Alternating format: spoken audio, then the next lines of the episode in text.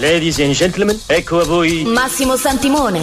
A volte si incontra un uomo che è l'uomo giusto al momento giusto nel posto giusto, là dove deve essere. Io sono nato pronto. Chucksy Cinema Extra Large. Adoro questi brevi momenti di quiete prima della tempesta. 120 minuti di radio in Technicolor e tre dimensioni. Sono il signor Wolf. Risolvo problemi. Chucksy Cinema Extra Large con Massimo Santimone. Forza sarà con te. Su Radio Aldebaran. Al mio segnale, scatenate l'inferno. Pronti a scatenare un inferno di musica dedicata al mondo del cinema, ma soprattutto a parlare di personaggi importanti, come sempre facciamo all'inizio del nostro programma. Intanto oggi è sabato 28 gennaio e in questa giornata di gennaio nasceva nel 1981 Elijah Wood, questo grosso, eh, questo no, questo piccolo attore con questi però grandi occhi blu, bisogna dire la verità, famosissimo per aver interpretato un uomo piccolissimo piccolissimo, ovvero l'Hobbit eh, Frodo nella famosa, nella famosa trilogia, la prima trilogia del Signore degli Anelli di Peter Jackson.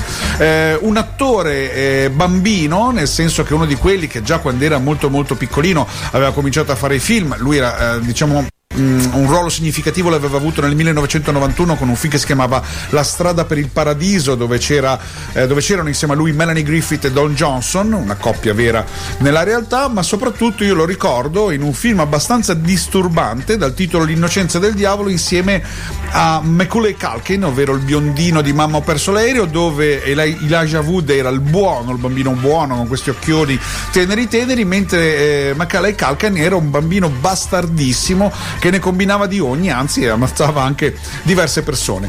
Ha fatto molti film importanti e grandi successi come Deep Impact, come Flipper, ehm, poi appunto tutta il periodo di Peter Jackson eh, per girare eh, questo fantasmagorico Colossal dal nome Il Signore degli Anelli e poi era il sadico serial killer in Sin City, ci stava benissimo lì veramente, poi era il disertore del Vietnam nel film Bobby, bellissimo film di Emilio Stavez, ha fatto poi da protagonista in un film molto particolare che si chiamava Ogni cosa è illuminata, insomma ha fatto tanti film, ha fatto anche Maniac dove di nuovo faceva l'assassino serial killer perché lui ha questa faccetta da angelo Elijah Wood ma può essere anche veramente terrificante, a volte molto molto inquietante.